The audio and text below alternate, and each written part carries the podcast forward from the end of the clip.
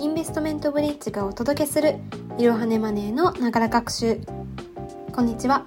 インターン生の坂田です。本日は記事のご紹介です。本日ご紹介をする記事は積立 NISA の始め方やり方を初心者向けに分かりやすく解説。仕組みや注意点もです。若い世代を中心に投資の第一歩として積立 NISA が注目を集めています。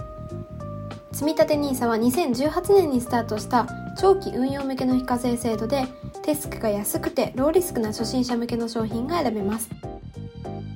このポッドキャストでも何度か積立 NISA については取り上げてきました。しかし名前は聞いたことがあって始めたいけどやり方がわからない。どんな銘柄に投資をしたらよいのかわからない。と悩みなかなかスタートできない人も多いはずです。そこで今回のエピソードでは積立 NISA の始め方をステップ別に初心者向けに分かりやすく解説をしていきます。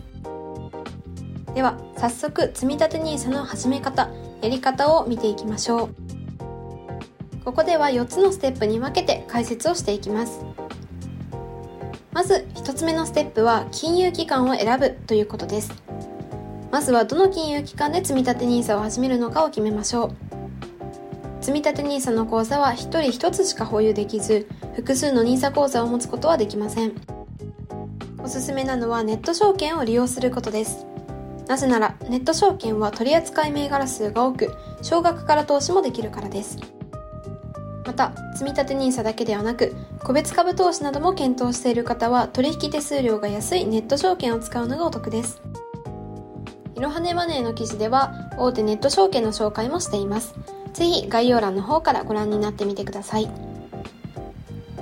ネット証券の中でもおすすめなのは SBI 証券です。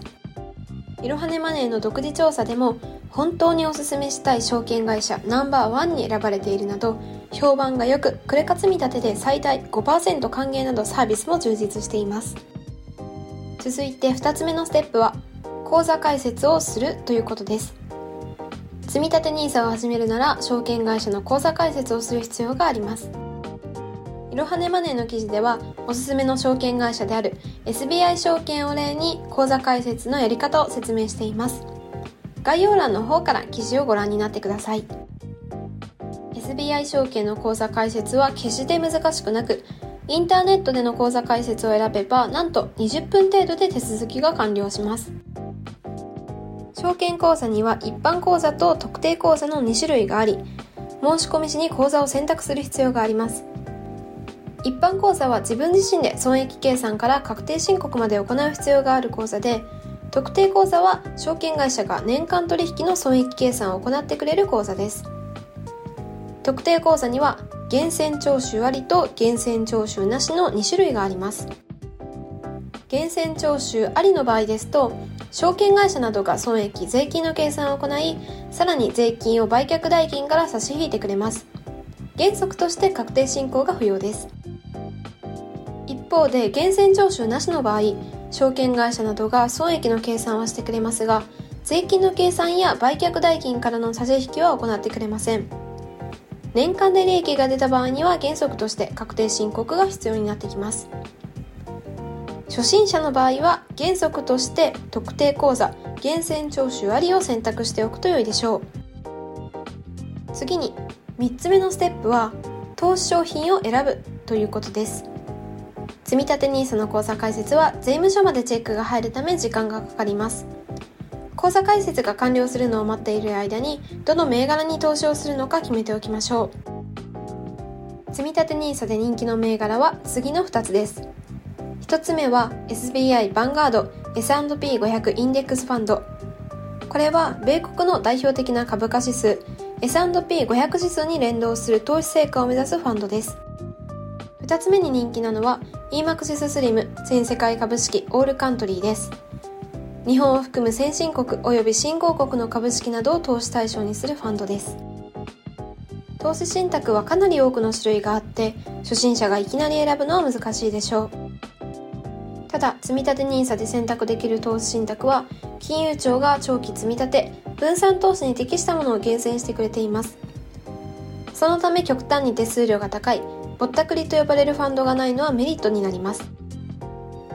続いて4つ目のステップは積立設定を行うということです。最後に積立設定を行いましょう。決めるべき項目は積立金額と購入タイミングの2つです。購入金額は月1000円や月5000円など好きな金額を設定し途中変更も可能です。また積み立ての頻度も設定でき毎月や毎日などを選択できます。まずはシンプルに毎月にすると良いでしょう。以上4つのステップ。1つ目のステップは金融機関を選ぶ。2つ目のステップは口座開設をする。3つ目のステップは投資商品を選ぶ。そして4つ目のステップは積み立て設定を行う。積立 NISA の始め方についてはこの4つのステップを参考にしましょう。ここまでは積立 NISA の始め方について詳しく解説をしてきました。ではここからは積立 NISA の基本を分かりやすく解説していきます。本日は3つのポイントに絞ってお話をしていきたいと思います。まず1つ目のポイントは一般 NISA と積立 NISA の違いです。一般 NISA と積立 NISA はどちらか1つしか選べないため違いを知って自分に合った方を選択しましょう。例えば NISA の場合は非課税投資枠は年間120万円。一方で積立 NISA の場合は年間40万円です。非課税期間としては NISA が5年。積立 NISA は20年です。投資可能期間としては NISA は2023年までですが積立 NISA は2042年までです。また NISA は2024年に大きく変更します。いろはねマネーの記事では新 NISA について詳しく解説をしているのでぜひ概要欄の方からチェックしてみてください。続いて2点目のポイントです。それは iDeCo と積立 NISA の違いです。イデコは60歳まで資産を引き出せないなど、ほぼ全ての項目で積立 NISA と異なります。まず、運用期間で比較をすると、積立 NISA は20年。一方で、イデコは加入時から75歳までです。毎年の投資枠としましては、積立 NISA は40万円。イデコは14.4万円から81.6万円となっています。もう一つの大きな違いは、途中での引き出しです。積立 NISA の場合は途中での引き出しはいつでも可能です。一方で iDeCo では60歳まで原則 NG となっています。そのため NISA と iDeCo を併用する場合には資産を効率的に増やすためにも掛け金額のバランスが重要になってきます。例えば子どもの教育資金のための積立 NISA と老後に備えた iDeCo を利用するなら早く必要となる積立 NISA の配分を増やすと良いでしょう。次に3つ目のポイントは新 NISA についてです。今までは積立 NISA が年間40万円 ×20 年間で800万円。一般 NISA が年間120万円 ×5 年間で600万円が最大投資可能枠でした。またどちらも非課税運用期間が決まっていましたが今回の改正ではどちらも制度非課税期間が高級化され買い付け残高で1800万円が最大投資枠となる予定です。そのうち一般 NISA は最大1200万円となります。買い付け残高で1800万円のため、1800万円分投資をしてもその後売却すれば再投資が可能になります。ここまでは積立 NISA の基本について解説をしてきました。しかし、積立 NISA についてネット検索をすると、積立 NISA はやめておいた方がいい、などという意見もあり、始めるか迷う人も多いはずです。あなたにとって積立 NISA を使うのは適切な判断か考えるためにもデメリットや注意点を把握しておきましょう。本日は3つの注意点を解説していきます。まず1つ目の注意点は投資できる商品が投資信託のみという点です。積立 NISA の口座を利用して投資できるのはトピックスや日経平均株価 S&P500 などに連動する有名なインデックスファンドが中心で国内外の個別株式、リートへは投資できません。もし個別株式にも投資をしたい場合は、積立 NISA ではなく、一般 NISA を選ぶ必要があります。個別株は数万円から数十万円の資金が必要で、値動きも激しいため、中級者、上級者向けの投資法と言えるでしょう。これから投資を始める方は、1日の値動きがそこまで大きくない投資信託で資産形成を始めることをお勧めします。次に2つ目の注意点です。2つ目の注意点は元本割れのリスクがあるという点です。積立 NISA は金融庁が推奨する資産形成の一つではありますが投資であるため当初の購入代金を下回ってしまう元本割れを起こすリスクもあります。資産運用は自己責任でありもし損失が出たとしても保証はもらえません。ただ長期投資なので時間分散でリスクを低減できたり福利効果も出現するため長期積立投資を継続すれば高い投資成果を生み出す可能性は高いです。では続いて3つ目の注意点は年間の非課税投資枠が少ないという点です。積立 NISA は年間の非課税投資枠が40万円と決められているため毎月1回積み立てを行う場合月3万3333円が上限となります。家計に余裕があってより多くの金額を投資に回したい方は積立 NISA の限度額は物足りなく感じるかもしれません。そのような方は年間120万円 ×5 年間の非課税枠がある一般 NISA の利用を検討してみるといいでしょう。積立 NISA は20年間も投資ができるので月3万円が大きな負担に感じる方はまずは月1万円程度で始めるのがおすすめです。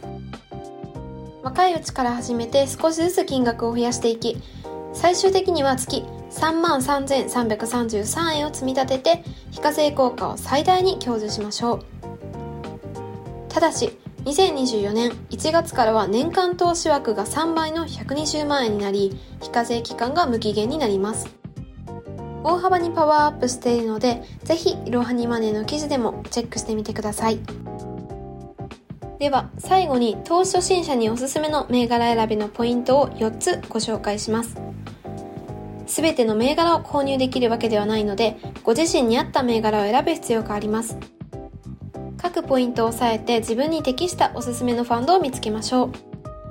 まず1つ目のポイントは、全世界に分散投資されている銘柄です。投資先を集中させれば大きなリターンが期待できますがその分下落した時の損失も大きくなる傾向があります。もし投資先を特定の国だけにしてその国の社会情勢や景気が悪くなるとファンドの価格が暴落する可能性もあります。積立 NISA では一つの国だけにとらわれず全世界の複数の国に分散投資をして暴落リスクを抑えることが大切です。次に2つ目のポイントは信託報酬が低い銘柄です。信託報酬とはファンドの運用にかかる費用です。ファンドを保有している期間はずっと手数料がかかるため選ぶ際には信託報酬は低い方がおすすめです。信託報酬は日々のコストとして差し引かれるため低い方が運用を続けるのには有利ですよ。次に3つ目のポイントはインデックスファンドを選ぶということです。投資信託にはインデックスファンドとアクティブファンドの2種類があります。インデックスファンドは特定の株価指数との連動を目指す投資信託です。一方でアクティブファンドはファンドマネージャーが投資商品を選別運用しベンチマーク以上の収益を目指す投資信託です。最大20年間にわたって運用する積立 NISA ではできるだけ信託報酬が低い投資信託つまりインデックスファンドを選ぶことがポイントになります。積立 NISA を長期間運用すればするほど手数料は積み重なっていきます。リスクやコストをできるだけ抑えて長期的にコツコツと運用する積立 NISA ではインデックスファンドを選ぶことをお勧めします。次に4つ目のポイントです。それは純資産額が大きい銘柄を選ぶということです。投資信託の時価総額のことを純資産額といい、ファンドの規模の大きさを表します。純資産額が大きいほどそのファンドへの投資金額が多いということなので、継続した運用が見込めます。もし純資産額が少ないと運用がストップする可能性があります。ちなみにこの運用が強制終了されることを繰り上げ償還と言います。繰り上げ償還の目安は一般的に10億円から30億円と言われています。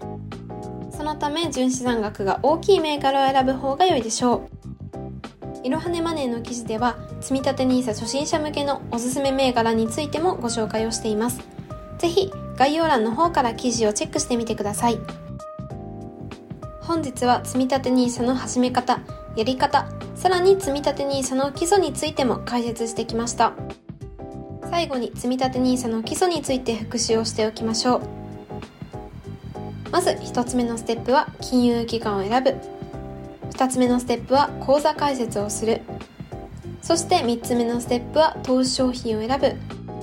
4つ目のステップは積立設定を行うということです。